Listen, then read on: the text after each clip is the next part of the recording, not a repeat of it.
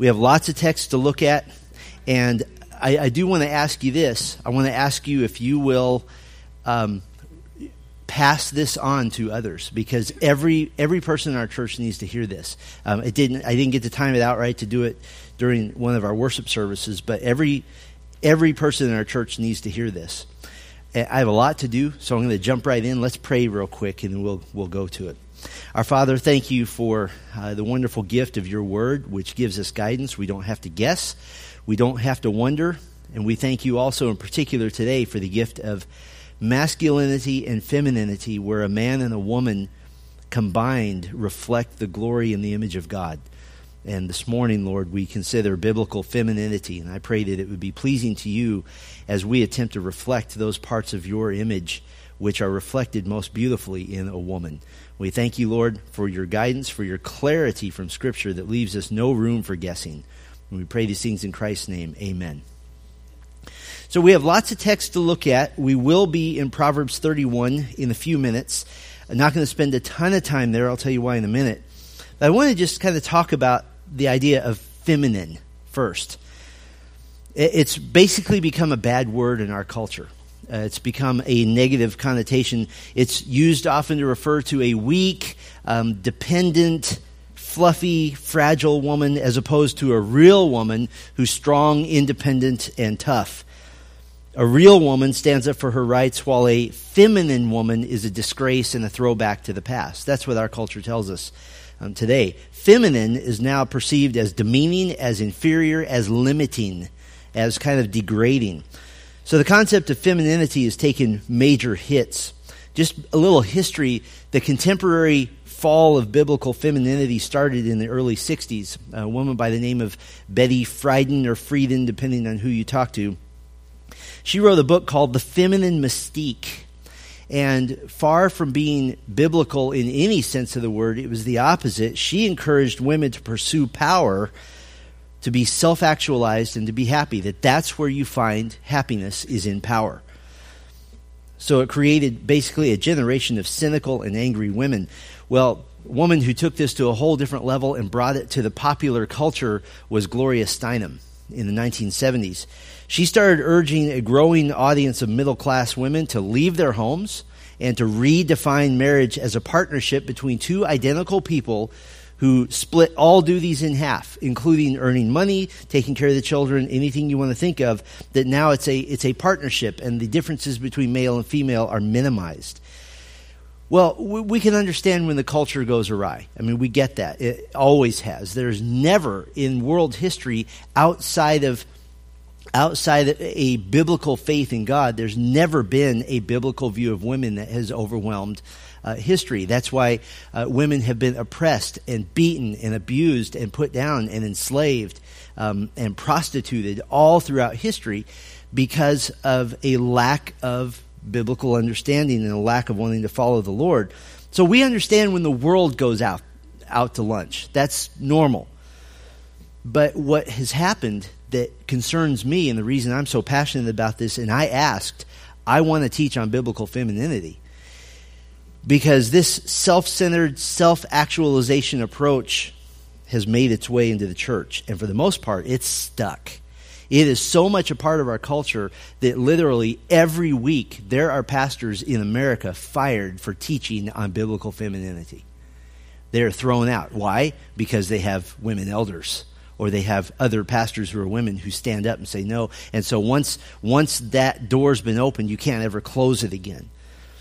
Now, um, I have been asked this why is a man teaching on biblical femininity? Well, I actually want to challenge that question because that question strikes at the very heart of how Christians for the past two, two generations have been taught to pursue truth. So I want to I want to have a really long answer to that question before we really get going. I think the mistake is often made of teaching femininity and masculinity. The mistake is made by using our experience and using our culture to guide us, and then we find scriptures to affirm what we instinctively believe already. And that's a, that's a huge mistake. It's dangerous. The reason it's dangerous is because then we start inventing new rules for interpreting scripture. We start making up new rules to arrive at the conclusion we think Scripture ought to come to. In fact, there's a term for this type of hermeneutic. You ready for this? That practice is called the hermeneutics of feminism. That it's a, it is a hermeneutic based in the idea of reinterpreting Scripture in the light of preconceived beliefs and ideals. Feminist hermeneutics is written all over the place in scholarly literature. I mean, it's a huge debate today. Now, I want to give you an example, kind of an extensive one. Proverbs 31 speaks of the excellent wife and mother, and the proponents of a Christian woman with children at home having a time intensive career outside of her home jump all over a couple of verses. Look with me at verse 16. She considers a field and buys it. With the fruit of her hands, she plants a vineyard. Look at verse 24. She makes linen garments and sells them. She delivers sashes to the servant. And our cultural conclusion says see, the godly woman in Scripture here has a full time career outside the home. And that's, that's what we're told. But that's a really hasty conclusion. And the hasty student of Scripture didn't answer some important questions. I, the, the very first thing I ever studied deeply as a Christian wasn't theology. It wasn't um, wasn't even my Bible so much. The very first thing I ever studied was hermeneutics was how to study the Bible. The very first Christian book I ever bought in my life was a book on hermeneutics. And so I'm pretty passionate about this. If you're going to make a conclusion from Scripture, you better give me about 500 compelling reasons that you came to that conclusion because I can give you reasons I came to it. So what I came up with, and I timed this, it took me two and a half minutes. I came up with 16 questions that you have to answer to come to that conclusion from Proverbs 31. And, and, you don't have to try and write these down, but here are the 16 questions from hermeneutics. Was this a separate career for idolatrous self fulfillment or part of a family business on, the, on behalf of her husband? Did she stick her children in daycare while she pursued her personal dreams? How do you reconcile this as an excuse to be away from home all the time when verse 27 says she looks well to the ways of her household? Did her husband have to take care of her responsibilities while she was doing other things? Was she pursuing the welfare of her family or a personal goal? And there's a big difference between those two. Sixth question Did this have any similarity whatsoever to the mom who works 40, 50, 60 hours outside the home? Is there a similarity? Did this impinge on her husband's authority? In other words, was she challenging his authority? How about this issue? Did another man have authority over her in the workplace? Which is not biblical, by the way. How often did she consider a field and buy it? Was she doing that every day or was that twice a year? Did she neglect a frustrated husband for the pursuit of outside interests? And this is question 10.5. Did she create a feminized husband who was doing girly stuff while she went out and did manly stuff? Question 11. Since verse 30 says she's a woman who fears the Lord, then how do her act, outside activities come under that fear of the Lord?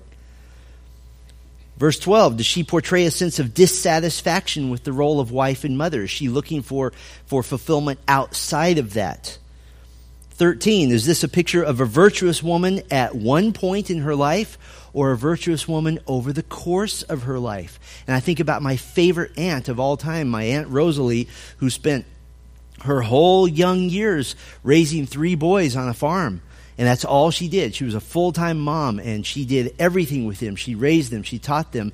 Then she went back to school and got two degrees in special education and had a 25 year long career in the special education field and won awards all over the state for her work with, with special needs kids. She did do it all. She just didn't do it all at the same time.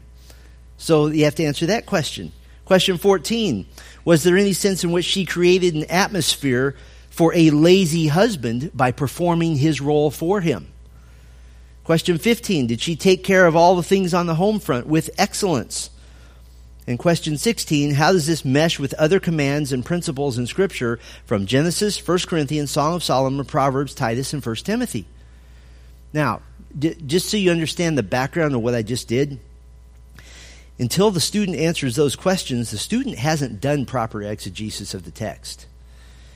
These are questions asked from hermeneutic areas. They're, they're, specialized areas of contextuality, intertextuality, cultural context, decree of God issues, and eisegesis versus exegesis issues in the text. You don't have to remember any of that. The, the point is, when Scripture is made to have a result that our culture agrees with, I can guarantee you, you got it wrong. Because our culture does not agree with Scripture. How, how about we put it this way? It's not that Scripture affirms what we see in our experience. You ready for this? It is Scripture defines what our experience ought to be. We don't look at experience and say, let's find a Bible verse to back up what I believe. We take the Bible and we adjust our lives accordingly. And I want to talk about that some this morning. So, to answer the question, why is a man teaching on biblical femininity? Who has God called to inform us of what Scripture says? He's called men to do this. I, I'm all for women teaching women. Titus 2 affirms this, at least at the mentoring one on one level. But if men don't understand biblical femininity, then they're not going to push for it. They're not going to insist on it. God has uniquely called men to give authoritative voice to what the Bible says. That's why a man teaches on biblical femininity. And I think by the time we're done, you're going to see that Scripture knows what it's talking about. Now, as a man, just purely experientially, I can't understand everything there is to know about being a woman. I there, there's no way. I've been married 28 years. I've found out that about the time I think I've got Sylvia figured out, she changes, and I have to redo my thinking. I got okay. I got her charted out. I have Sylvia defined in an Excel spreadsheet, and then something changes. So purely experientially, I can't figure out a woman, but I don't have to. I don't have to. That's like saying that to preach against alcoholism, I need to be an alcoholic. I can understand what Scripture says about being a woman, though, and I can teach it authoritatively because that's what Paul says to do in Titus. Now, it's very tempting to make Proverbs 31, the example of a godly woman, our primary text. We're going to spend a little time in it. But to be honest with you, in February at the women's retreat, I'm preaching five messages on Proverbs 31, and I don't want to give all the cookies away yet. Um, so if you're a guy, you're out of luck. You'll have to listen uh, online. But for the ladies, we're going to go step by step through this. We will take a little bit of time in it, but not, not a ton.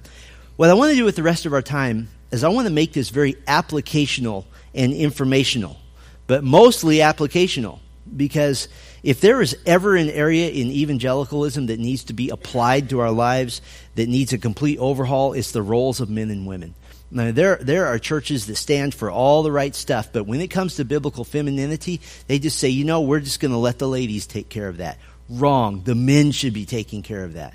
So, thus, I am here having uh, begged uh, to, to get to teach on this topic. Our culture is trying desperately to feminize men and masculinize women. And, and I know for some of us here, that's uncomfortable even to talk about because you have been, and you don't even realize it, you've been so steeped in our culture that even some of the things I'm going to say over the next 30 minutes are going to be challenging to you and maybe even upsetting to you because you've been so taught. I still remember, even, even in my wee early years in the early 70s, I remember sitting in kindergarten and my teacher, blessed Mrs. McEwen, I still remember her. She was 209 years old and this sweet little thing with big giant red bouffant. It was like, looked like a huge red Q-tip. I still remember that. And we were sitting on our little rug before nap time, and she said, Let's talk about what we want to be when we grow up. And I still remember one little girl saying, I want to be a mommy. And Mrs. McEwen in 1972 saying, No, no, no, let's be something real. I still remember that. And these little girls, and all of you little girls, were raised to say that the home is second place. So, I want to tell, talk about three actions supported by Scripture in the area of femininity. I don't want to just talk about ideas. I'm mostly speaking to women, but frankly, when the guys in the church don't understand this, then then things get away from us. Um, I think men need to understand femininity so that they can be more masculine. And those two go together. So, three actions supported by Scripture. The first action is really more of an attitude, it's a starting place, and that is to honor femininity. To honor femininity. Genesis 1:27 says that God made male and female in the image of God. They're the same and yet so so very different. Compositely, men and women are the image of God. The image of God I think is best represented by a man and a woman together. Femininity was God's idea. This wasn't some cultural invention. It was God's idea. And everything we try to do to minimize this basically is to worship at the altar of my own desires. That I think God was too dumb to figure out gender roles, and so I'm going to refigure it. That There was never, ever meant to be competition between men and women. That was never supposed to be. Yes, and we've already acknowledged this, sinful men have treated women terribly throughout the ages. But I think it's important that we acknowledge that roles and differences between men and women, that's not the result of sin. The abuse and neglect of the uniqueness of men and women, that's the result of sin. Why have women been taught that true contentment if you think about this, women have been taught for the last 40 years that true contentment is found in doing what men do. Ironically, that's sort of a slap in the face of women, isn't it? To say if you want to be happy, you have to be like a man. That, that's exactly the opposite of what I believe they would want to say. Why is this the case? Because we have sin natures that demand idols to worship. I, I, you know, the stories of how women have been treated over the centuries and millennia are, are countless, they're horrific. But the ill treatment of women by unsaved sinners throughout the ages, that doesn't give men and women a moral right to change God's intended purposes. That doesn't give us a moral right to do that. I've often heard it said that if men would just step up more, um, the women wouldn't have to take over. That sounds true, and there is some truth to that, but there is a lie that's woven into that statement as well. The lie is is that in the areas of responsibility that God has given men, they've given authority, he's given authority over the home and over the church. The more feminine a woman will be, this is the truth, the more feminine women will be, the more manly men will be. And I, I still remember um, a family I was counseling with, and the woman became convinced that it was not her responsibility to provide financially for the family. And uh, the man was he was panicked because she was 55% of their income. And he worked hard. I mean man he worked almost 35 hours a week. And uh, he just really you know uh, and he, i understand he was very tired polishing his boat all weekend long and mowing his lawn and all of the six hobbies he had that was hard for him I, I know he had a hard life but she became convinced that it was not her responsibility, it was his. And he, he said, Well, that's too bad. You're going to have to submit. And you know what she said? She said, I believe in this area I would be sinning against the Lord. I'm not judging any other woman, but I just need you to know I have given my 30 days' notice. This man bawled like a baby in my office. He cried. I thought, I, I wanted to say, Why don't you suck your thumb next? You know what happened though? He had about a week of complete wimp out, and then he manned up. And he started looking for another job because he needed to provide for his family. So, when women are feminine, men become masculine, and thus God is glorified. To dishonor biblical femininity is basically to tell God, you don't know what you're doing. You have no idea what you're doing, and my happiness is more important than what you say I should be doing. Patricia Ennis writes this Be women, be only women, be real women in obedience to God. So the first action is to honor femininity. To do anything less is to dishonor God. I mean, that's, that's just a fact. Here's a second action study femininity. Study femininity. Our culture has tried so hard to brainwash believers into a sinful way of thinking, to redefine gender roles, and, and thus snub God's created order. But Scripture is loud and clear on femininity. It's, it's absolutely everywhere. And what I want to do is just take a, a really quick tour. I just want to show you. Now, I never preach a sermon with 27 points in it, but I'm going to try.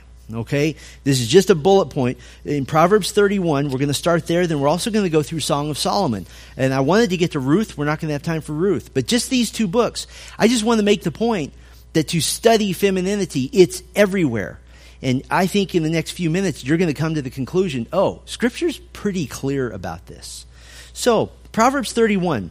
What I'm going to do is just do what any believer with a Bible can do and just make some basic observations. And we're going to bullet point these fast. Number one, verse 10. An excellent wife, who can find? She is far more precious than jewels. First observation, she is praiseworthy. She's praiseworthy. In other words, she does things which makes her precious. She doesn't expect to be regarded as special just because she exists. She does things. Verses 11 and 12. The heart of her husband trusts in her, and he will have no lack of gain. She does him good and not harm all the days of her life. Verse 23 Her husband is known in the gates when he sits among the elders of the land. Second observation she is trustworthy. She's trustworthy. She's not sneaky. She's not manipulative. So, what we're doing here is building a definition, a long one, of biblical femininity. Verse 13, she seeks wool and flax and works with willing hands. She's like the ships of the merchant. She brings her food from afar. She rises while it is yet night and provides food for her household and portions for her maidens. She considers a field and buys it. With the fruit of her hands, she plants a vineyard. Verse 24, she makes linen garments and sells them. Verse 27, she looks well to the ways of her household and does not eat the bread of idleness. What does this mean? She is diligent. She's diligent. Verse 17 She dresses herself with strength and makes her arms strong. She is physical. She doesn't claim to be fragile, but uses whatever strength the Lord gives her to work hard. Uh, my grandmother, at the age of 95, if you shook her hand, she would break every bone in your hand. She worked on a farm her whole life. I mean, she was cooking, cleaning, plowing, you name it. And she was there for the family business. Little old thing, she was about four foot ten, and she was the same width as she was height. And and she would come up and she'd say, "Oh," and she would just and she loved the Lord. She'd grab your hand and just have you on the ground. She didn't even realize it, but she was strong. And I remember once accidentally walking in. I was a teenager walking in, and she was in the middle of getting dressed. After I got over my my illness, I um. I noticed she was wearing this old fashioned kind of big white thing. I don't even know what it's called, but her her arms were showing. She looked like Arnold Schwarzenegger. I was like, "Whoa, Grandma, you're seriously buff." It's because she'd been working. She was physical. She was physical. Verse 18. She perceives that her merchandise is profitable. She is economical. She doesn't waste money. She doesn't send her husband out to earn money and then go spend it frivolously. Second half of verse 18, her lamp does not go out at night. Now, this doesn't mean that she's staying up all night. It means that the lamps that they need to give family light at night don't run out of oil. So, our principle is she is responsible. So, so far, she's praiseworthy, she's trustworthy, she's diligent, she's physical, she's economical, she's responsible. Verse 19, she puts her hands to the distaff and her hands hold the spindle. The distaff is part of a spindle that, that makes uh, thread. She opens her hand to the poor, verse 20, and reaches out her hands to the needy. She is generous. She's not narcissistic. She's not a drama queen. She's not a diva. She's not one who demands attention on herself. Verse 21. She is not afraid of snow for her household, for all her household are clothed in scarlet. She makes bed coverings for herself. Her clothing is fine linen and purple. Verse 27. She looks well to the waist of her household. Again, what does this mean? She is reliable. You can count on her. Verse 25 Strength and dignity are her clothing, and she laughs at the time to come. She is dignified. She trusts the Lord, and she does so in a dignified manner. She doesn't fall apart. She trusts the Lord. Verse 26 She opens her mouth with wisdom. She's wise. She's not frivolous and flippant and idiotic. Second half of verse 26. And the teaching of kindness is on her tongue. She's self controlled. She's not a gossip. She's not constantly jabbering about other people. When she opens her mouth, it is to be kind. Verses 28 and 29. Her children rise up and call her blessed, her husband also, and he praises her. Many women have done excellently, but you surpass them all. What's this principle? She is a servant to her family. That's what she lives for. Her family isn't blessing her just because of her winning personality. I see that all the time in counseling, by the way. I see women who want to be appreciated by their family just because they exist. And I have seen little children say, Well, then do the laundry. And they shouldn't speak disrespectfully like that. And I've seen this is a real situation. A mom start crying, Well, you don't understand how. This is a six year old saying, Do the laundry Yet mom wants all these kudos. She wants all the love. She wants all the attention, all the affection, but she didn't do anything. She was lazy. This is a woman in Proverbs 31 who respects and honors her husband in reality, not just in lip service. When a man will publicly say, I exalt my wife, there are only two reasons for that. The first one is because it's true and she deserves it, and the only other reason is because he knows he'll get in trouble if he doesn't. Those are the only two reasons. So you want it to be real. Verse 30 Charm is deceitful and beauty is vain, but the woman who fears the Lord is to be praised. She is devoted to the Lord. And that's why she does all these things. She's devoted to the Lord. Then verse 31 give her the fruit of her hands and let her works praise her in the gates. She is rewarded for her faithfulness. There's 14 qualities of a, of a of biblical femininity. Let's do 13 more. Turn over to the Song of Solomon. We're just going to uh, quickly go through this. Song of Solomon. I don't know if you care. I have read Song of Solomon more than any book in the Bible because I am a lousy husband. And I need to know Song of Solomon is written from the perspective of a woman, how I am to be a man but we learn so much about a woman. What kind of wife is a biblically feminine woman? We're going to plow through this quickly. Chapter 1, verse 2. Let him kiss me with the kisses of his mouth, for your love is better than wine. She is affectionate. She's affectionate. Chapter 1, verse 5. I am very dark, but lovely, O daughters of Jerusalem. And she's talking about the fact that she's been outside working and it's kind of burned her skin. But she is what? She's conscious of her appearance. Chapter 1, verse 13. My beloved is to me a sachet of myrrh that lies between my breasts. She is loyal. She holds her husband to be, in this case, in a special, unique, intimate place. That's an intimate place. She's loyal. Chapter 2, verse 3. Follow along with me. As an apple tree among the trees of the forest, so is my beloved among the young men. She's complimentary. She's not critical. She compliments him. You are, you are a wonderful man. And she says in the rest of the verse, with great delight I sat in his shadow, and his fruit was sweet to my taste. In other words, being with him was nice. I appreciate it. Chapter 2, verse 15. Catch the foxes for us, the little foxes that spoil the vineyards, for our vineyards are in blossom.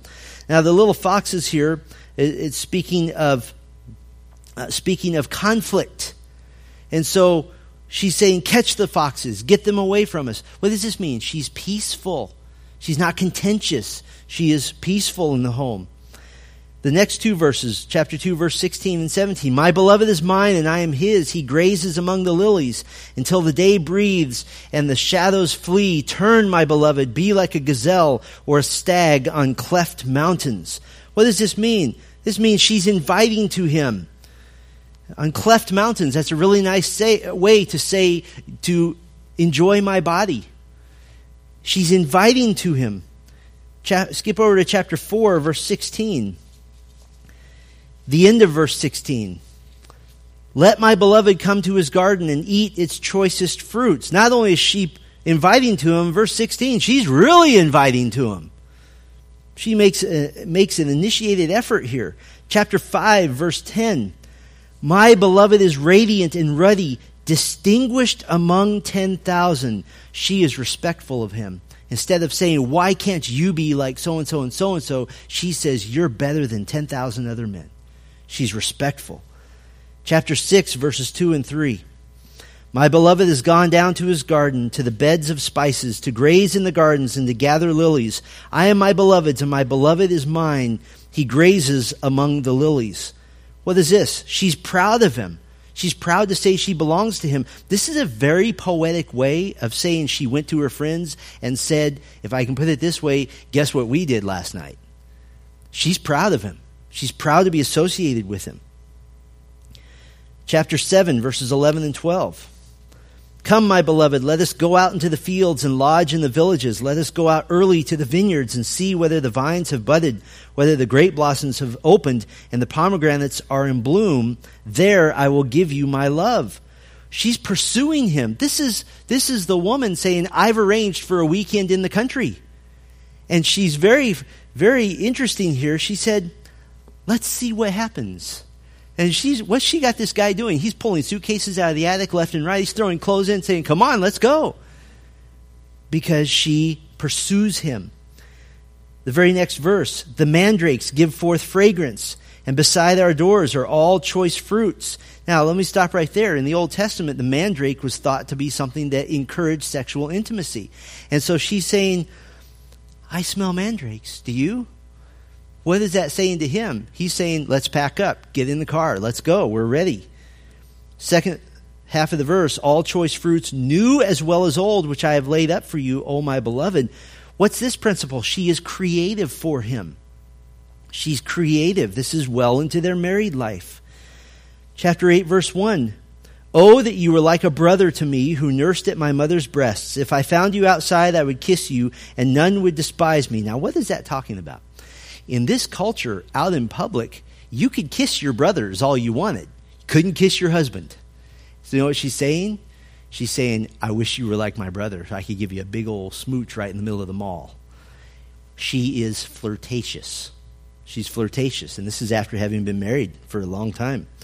And finally, chapter 8, verses 6 and 7, she says to him, Set me as a seal upon your heart, as a seal upon your arm, for love is strong as death. Jealousy is fierce as the grave. Its flashes are flashes of fire, the very flame of the Lord.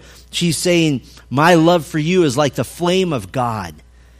Many waters cannot quench love, neither can floods drown it. If a man offered for love all the wealth of his house, he would be utterly despised. You know what she says? You ready for this? She said, If a man came to me and offered me the world, I would not trade him in for you, and in fact, I would tell him to get out. You know what that principle is? She is fiercely devoted to him. Fiercely devoted. All right, let me run through this list, and let's see if we've defined biblical femininity. She is praiseworthy. She is trustworthy. She is diligent. She is physical. She is economical.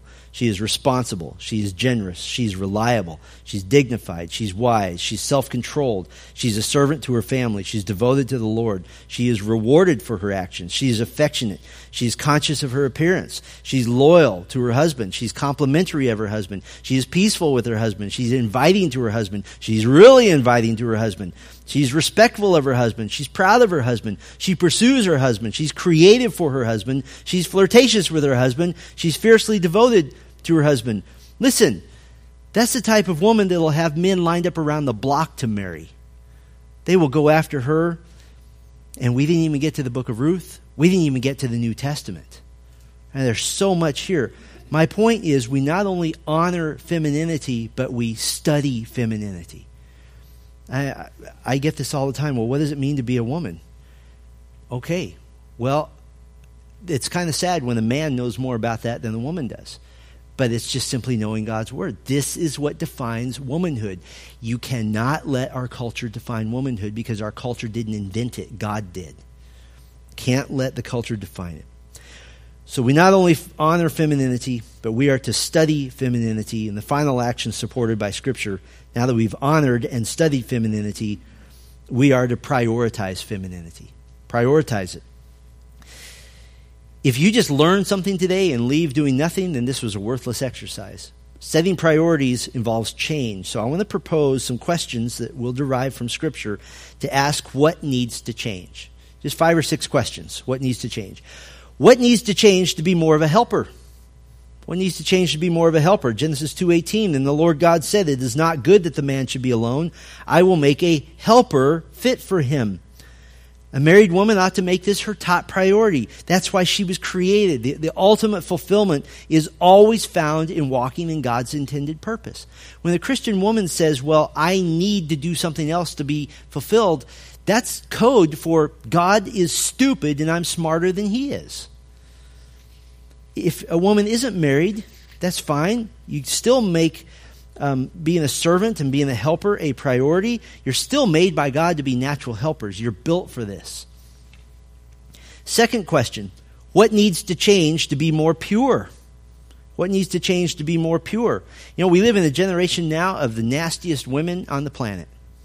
Eh, where, where women are taught not only to act like men in the workplace, but to be as vulgar as men in the workplace and to be disgusting, just like, just like the rest of the world is. 1 Peter 3 1 and 2 Likewise, wives, be subject to your own husbands, so that even if some do not obey the word, they may be won without a word by the conduct of their wives. I, I actually knew of an unbelieving man who found this verse and posted it on his wall because he was tired of his believing wife nagging him all the time. And he said, If you're going to win me, do it without words. But here's how they do it when they see your respectful and pure conduct. 1 Timothy 2 9. Likewise, also, that women should adorn themselves in respectable apparel with modesty and self control. We live in the culture now where women dress for work and they dress for the world the way they should dress in the bedroom.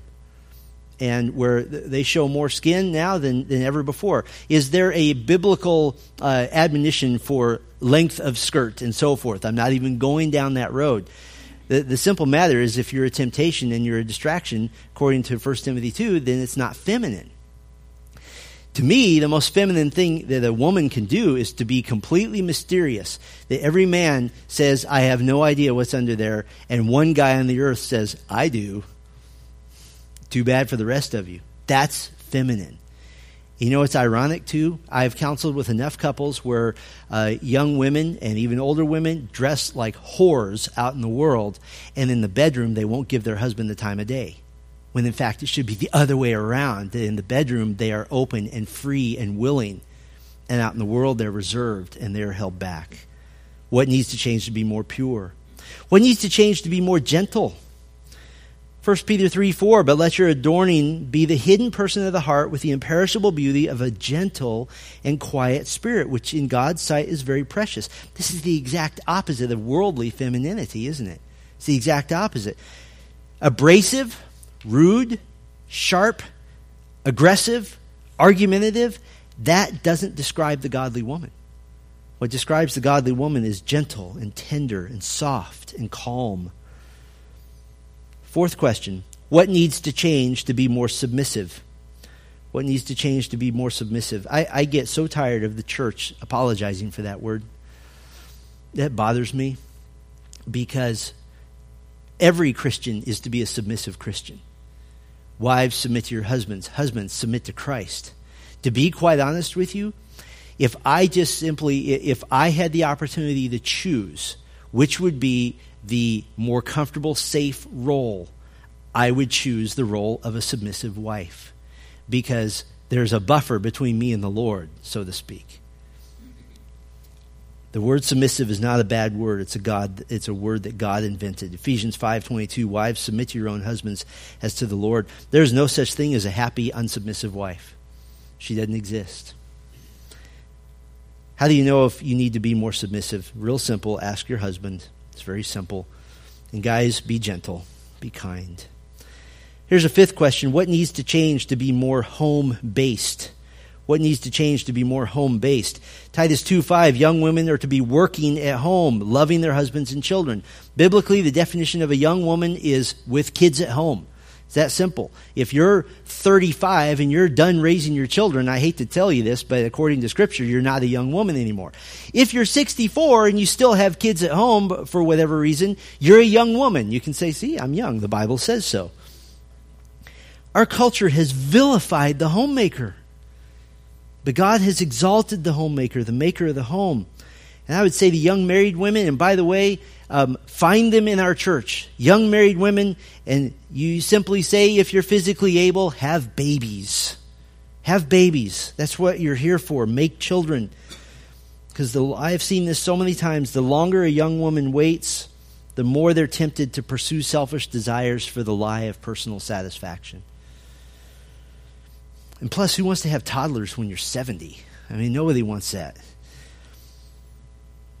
I've often been asked, well, what if I'm not financially able to have children? What, what, what if we're just really struggling? There, there's three words to your husband to solve this. In fact, I'm going to have you help me with this. Three words. Repeat after me. Get, get, another, another job. Job. It's that simple. Men need to learn to trust the Lord. And a wife who says, honey, it's up to you, those men get on their knees. And if I could, I, I don't want to be harsh, but I don't mind being direct with men to say that men, you need to trust the Lord, not your wife, for financial provision. Get on your knees. When I was in seminary, there was one point at which I was working four jobs just to barely make ends meet, and going to school full time and graduating this much shy of a 4.0 because I wanted to be excellent before the Lord. I preached 208 straight Sundays in seminary without a single break because I got paid by the Sunday. So guess what? I'm showing up with a sermon every Sunday at the places where I was asked to preach. I don't hold myself up as a hero at all. There are men in this room that are way harder workers than I am. But at least do something, and the Lord blesses that. Final question, most important one, and if you miss everything else, don't miss this one. What needs to change to be more worshipful? What needs to change to be more worshipful? Revisiting Proverbs 31:30, charm is deceitful and beauty is vain, but the woman who fears the Lord is to be praised. You know what? One of the most precious and important things for me to know about my wife is to know that she's pursuing the Lord, that she is in the Word, that she's in prayer, it, it, warms my heart when I see her all the time reading biographies of Christian women. She loves to do that. That's encouraging to her. Knowing that she's aggressively listening to sermons. You know what a blessing it is to see your own wife taking notes when you're preaching? And when I'm preaching, she says, You're my pastor. That's a, that's a blessing to me. What a blessing it is to know that I have a wife who has uh, an advanced degree in education that she graduated with a 4.0 and she's used that to be at home with our babies and to raise them and to teach them. That's a blessing to me because for her, and, and, and I, she would be embarrassed if she were in here and I said this in front of her, but for her, everything about being a woman is an act of worship. That's how she views it, that's how she talks about it all the time. So, to prioritize femininity, what needs to change to be a helper, to be more pure, to be more gentle, to be more submissive, to be more home based, and to be more worshipful? I want to just take a couple more minutes, and you don't have to turn there, but I just want to look briefly at one text in 1 Corinthians 11, and I'm just going to make one point. So just listen, you don't have to turn there. The context of 1 Corinthians 11 is public worship together, the gathering that we have even as we are right now. This is the famous head covering passage. It's hotly debated, and you even see there are still churches today where all the women come in with handkerchiefs on their heads because they don't understand the cultural context of 1 Corinthians 11, and God bless them for that. But they're doing an external action that's meant to reflect an internal reality. So, ladies, you don't have to go out and buy handkerchiefs. To, without going into it, suffice to say that the head covering was a, a culturally recognizable sign that the wife was willingly and lovingly placing herself in the feminine position of coming under her husband's authority. We have a sign like that today. It's called a wedding ring. It's similar. But it's, she's willingly placing herself in that position. Now remember, the context of the verse I'm going to read is public worship. 1 Corinthians 11:10 That is why a wife ought to have a symbol of authority on her head, meaning in that culture she does what says I am submitting to my husband and doing so joyfully and lovingly. That's why a wife ought to have a symbol of authority on her head. Listen to this, because of the angels. What? Well, that tells us two things. First of all, apparently angels are or can be in attendance at a public worship gathering of Christians. And that makes total sense to me. That makes total sense. I mean, after all, Hebrews 1.14 says, Are they not all ministering spirits sent out to serve for the sake of those who are to inherit salvation? The angels are sent to serve us. We are the redeemed. It would make total sense that they would show up at a worship service. But the second thing it tells us, you ready for this? They care about the conduct of the saints. They care about that. Because angels are the most submissive creatures in the universe. They always conduct themselves with reverent, holy awe before God. They always obey the Lord. They always follow instructions. And it would be offensive to them to see a woman claiming to be a worshiper of God, but refusing to practice biblical femininity. It would be offensive to them. My one point from this passage Biblical femininity is not just a role, it's not just a function, it's not just a debate, it's a lifestyle of worship to the Lord. And the woman who says, I am in Christ, but I refuse to be a biblically feminine woman, if a woman continues to push back and rebel and find exemptions and exceptions and excuses, ultimately I would fear the validity of her salvation testimony. But if a woman has been born again, her heart will yearn to worship the Lord. How? With her femininity. She's saying with her life, as Psalm 115.1 says, Not to us, O Lord, not to us, but to your name give glory. And to do anything less is to denigrate the glory of God.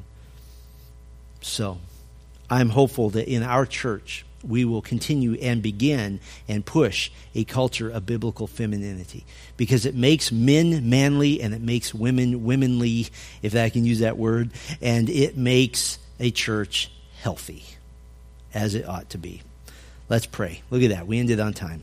Our Father, thank you for this time. Thank you for your word. It is so abundantly clear. There is no lack of clarity. Lord, I pray for the ladies in our church, and I, I'm fully aware. I'm fully aware that there are women in our church who either they, they have not been taught, they have not been discipled, and that's not their fault. That's just the way it is. Or maybe they've even been misled, and that's that's on the false teachers. That's on their back. But Lord, I know that there are ladies in our church who need to reconsider their priorities and who need to examine the truths of Scripture and to make some decisions. And I know those are hard. I know those are difficult. I know those are life changing. I know those are scary. I know it takes away cultural idols that we cling to that have given us comfort through the years. But we must lay those idols aside and we must serve only Christ. And so I pray for the courage, Lord, for, for women and men in our church to re examine this issue and to follow after Christ, to deny self, to take up their cross, and to follow Him. Lord, I pray that you would be so gracious and kind to help us to be obedient to you because it is so pleasing to you and because that's the one way you have given us to love you. Our Lord Jesus, you just said so simply on earth that if you love me, obey my commandments. And Holy Spirit, we trust you to bear the fruit of obedience in our lives. I pray it might be so, all for the glory of Christ, and so that the glory of God might be lifted up and the the low, lowliness of mankind might be put down so that you might have your rightful place as God. We pray these things in your name. Amen.